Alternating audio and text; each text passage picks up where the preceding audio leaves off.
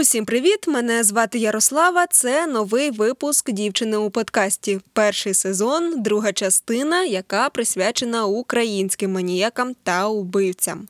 У цьому епізоді знову Дніпро. Поки що маніяків і вбивці з цього міста у подкасті було найбільше. Наприклад, у 2007 році банда підлітків вбивали і усі звірства знімали на телефон. Двом із них присудили довічне ув'язнення, третій вже на свободі. А статтю у Вікіпедії про цих маніяків. Їх е, звали звати Ігор Супронюк, Віктор Саєнко та Олександр Ганжа то статтю про них е, активно редагують російські інтернет-користувачі. Про їхню історію можете послухати у сьомому випуску. Називається Дніпропетровська банда. Не забувайте підписуватися на мій телеграм-канал Дівчина у подкасті, де є анонси нових випусків, поради, що почитати чи подивитися, а також додаткові матеріали до епізодів. Сьогодні історія буде про медика-вбивцю Миколу Антипенка.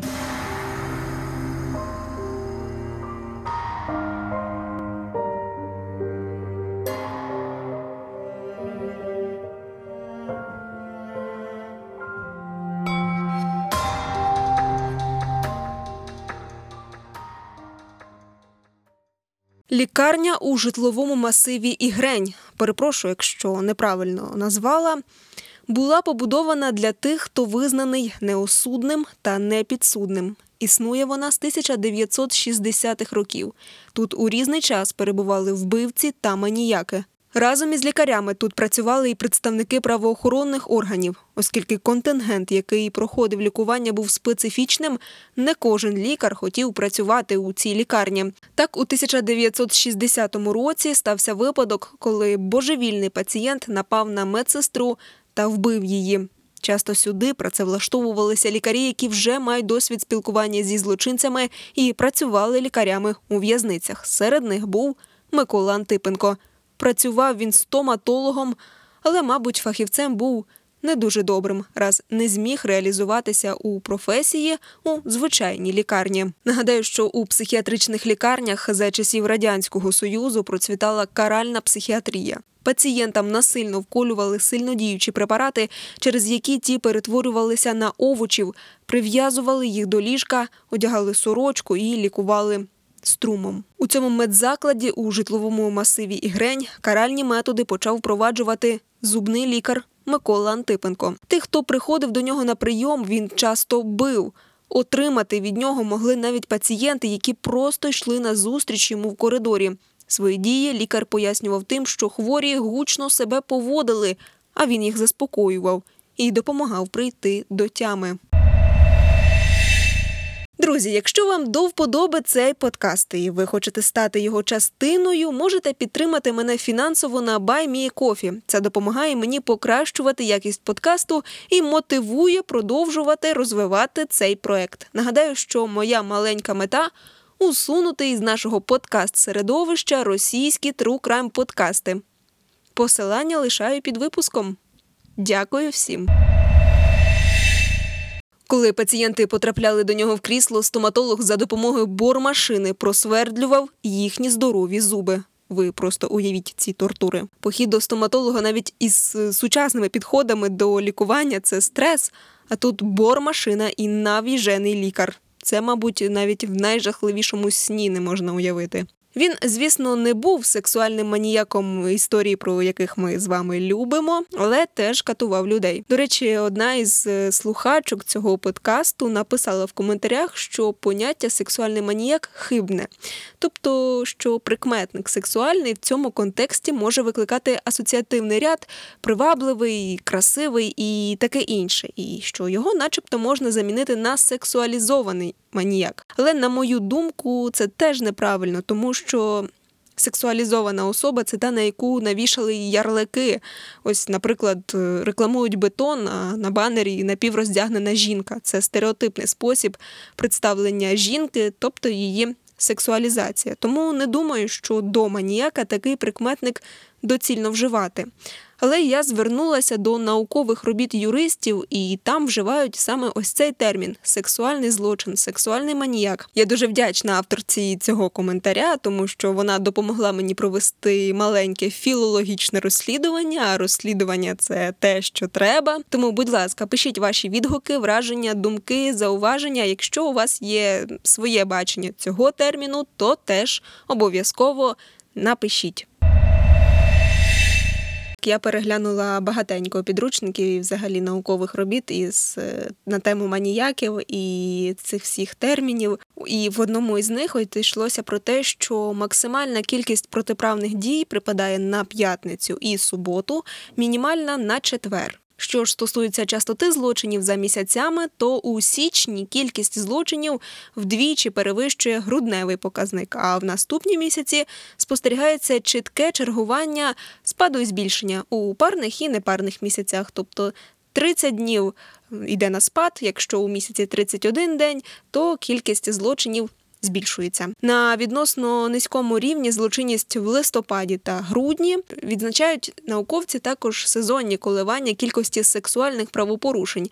Максимум припадає на весняний час, мінімум. На осінь, а взимку і влітку ці цифри займають середнє положення. Ці коливання ймовірно відображають зв'язок сексуальних злочинів із біоритмами, що свідчить про соціально-біологічний аспект цього виду злочинної діяльності. До речі, сексуальні злочини становлять незначний відсоток від усіх кримінальних злочинів, однак моральна і фізична шкода, якої вони завдають, виводить їх у лідери соціально небезпечних злочинів. Але повернімося в лікарню до ката і розповім далі про те, як він вбивав. Про стерильність інструменту, як і про будь-яку дезінфекцію, він не дбав. Хворі отримували запалення та зараження і від цього вмирали. Крім цього, Антипенко ставив експерименти над хворими, вводив їм під шкіру газоподібний кисень. На місці ін'єкції з'являлася пухлина, яка проходила кілька тижнів. При цьому хворі почувалися так, ніби у них від м'яза відокремлюють кістку. І щойно пухлина від кисню проходила, процедура повторювалася. Пацієнти, яким газ вводили понад 20 хвилин, не витримували і помирали. Також лікар практикував застосування електрошокера для лікування хворих.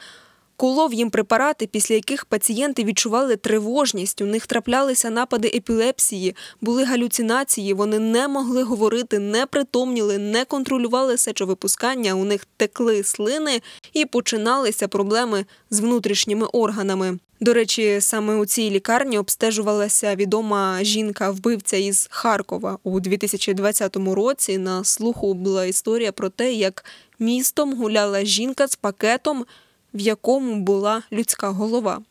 Нагадаю вам подробиці тієї історії, вона не менш моторошна. 38-річна Тетяна П'янова виховувала дитину сама, жила разом із двома братами. Батьки жінки та братів цих давно померли. Люди жили бідно, але 13-річна дочка Христина цієї жінки була охайною, спокійною, добре навчалася в школі.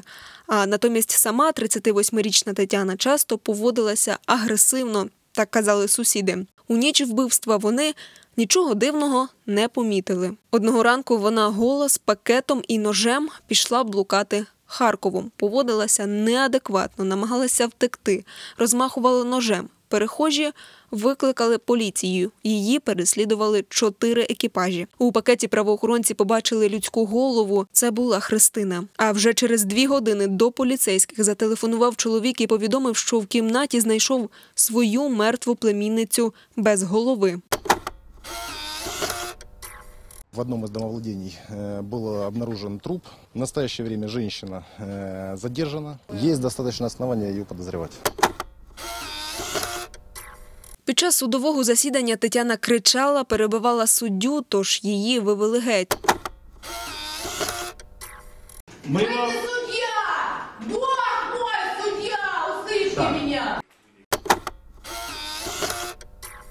Під час розслідування стало зрозуміло, що своїй доньці Христині жінка завдала не менше 20 ударів ножем. На обліку у психіатрів жінка не перебувала. Зараз вона в Ігринях. П'янова через день пише своїй подрузі Юлії про те, що скоро повернеться до Харкова через те, що психлікарню цю нібито зачиняють. Місцеві жителі дійсно побоюються можливого повернення п'янової. Також ще одна з сусідок згадала, що незадовго до вбивства дівчинки її мати накрила дзеркала чорною тканиною і віддала іншим ікони, які були в її будинку. Втім, е, в Харківській прокуратурі запевняють, що якщо не буде поліпшень її здоров'я, то вона у цій психіатричній лікарні залишиться назавжди, а поліпшитись її здоров'я навряд чи зможе. Нещодавно були знайдені фрагменти листування Тетяни П'янової і її родичів, які можуть поставити під сумнів вину жінки у вбивстві 13-річної доньки. Наведу інформацію, яка є станом на зараз. Березень 2020 року Тетяна спілкується з подругою з приводу доньки Христини. Брат Тетяни спілкується зі слідчим і заявляє, що вбивство доньки було скоєно кимось у сестри на очах, тому у неї з'їхав дах. Брат і слідчий спілкуються з приводу колишнього чоловіка Тетяни, який погрожував їй. Вона неодноразово, до речі, викликала поліцію. У Тані немає такої сили, щоб відрізати голову, і немає такої ненависті і жорстокості. Просто її в даний момент неадекватності роблять у всьому винуватою. Пише це родич. Також відомо про те, що невідомий чоловік потрапив на камери спостереження, і він теж підозрюваний. Втім, його не допитали, і це дуже дивно. Адже саме на цього чоловіка вказав брат Тетяни, але його не перевірили, тому цілком можливо, що ця історія ще не завершена.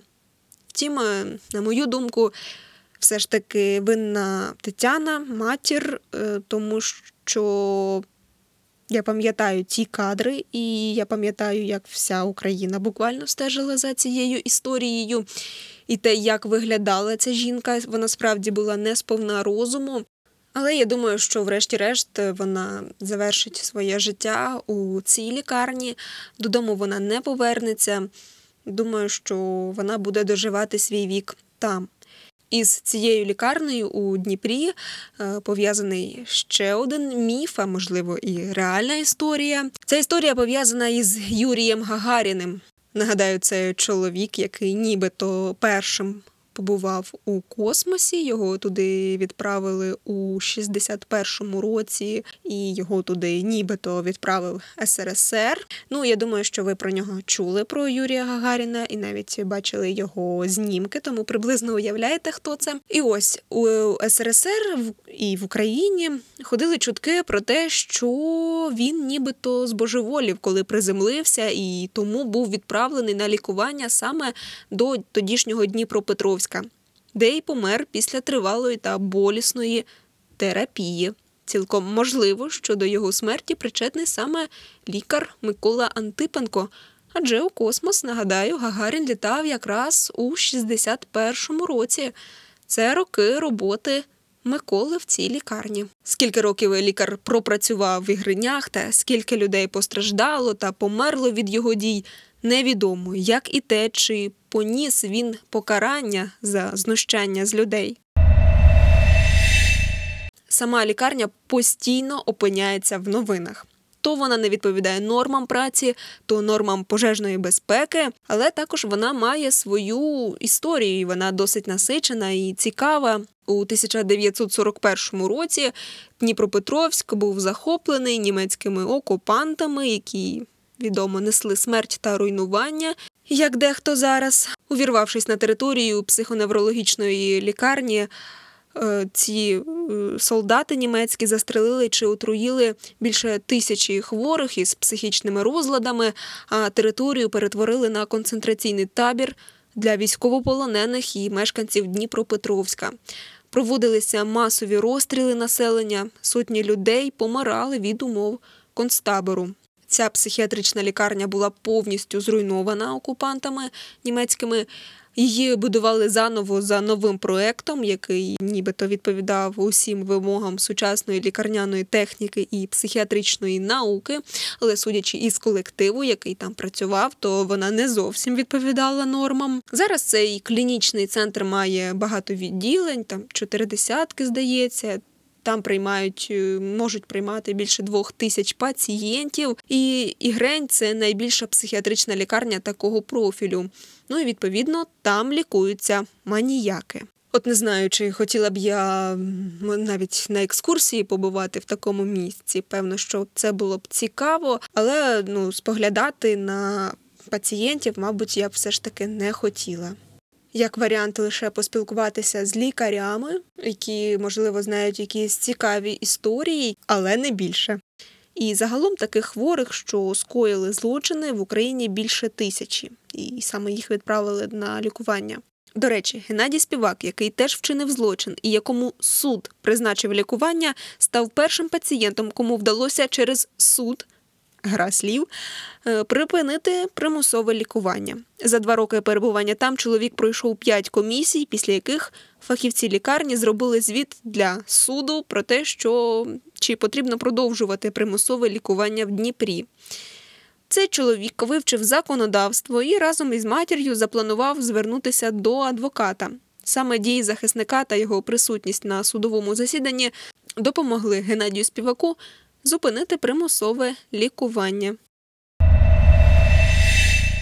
Насправді я не думаю, що вилікувати те, що всередині маніяка можливо. Думаю, що це просто загальна терапія, і це те саме ув'язнення, але під наглядом медиків. Можливо, вони якось ховають симптоми, можливо, лікують загострення якимось чином. Але це не лікується. Я думаю, що якщо маніяк е, вбивав коли-небудь, то він е, продовжить це робити. І я не знаю, хто працює зараз у цій лікарні у Дніпрі, але, мабуть, це дуже виснажлива, але при цьому дуже важлива робота. Хтось має це робити, має стежити за такими людьми, які мають душевні розлади, і оберігати здорове суспільство від вбивць і маніяків.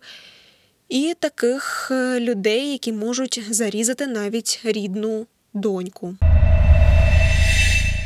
Дякую за те, що послухали цей випуск. Чекаю від вас реакцій, лайків, коментарів. Не забувайте переходити за посиланнями, які я для вас залишаю під випусками. Почуємося!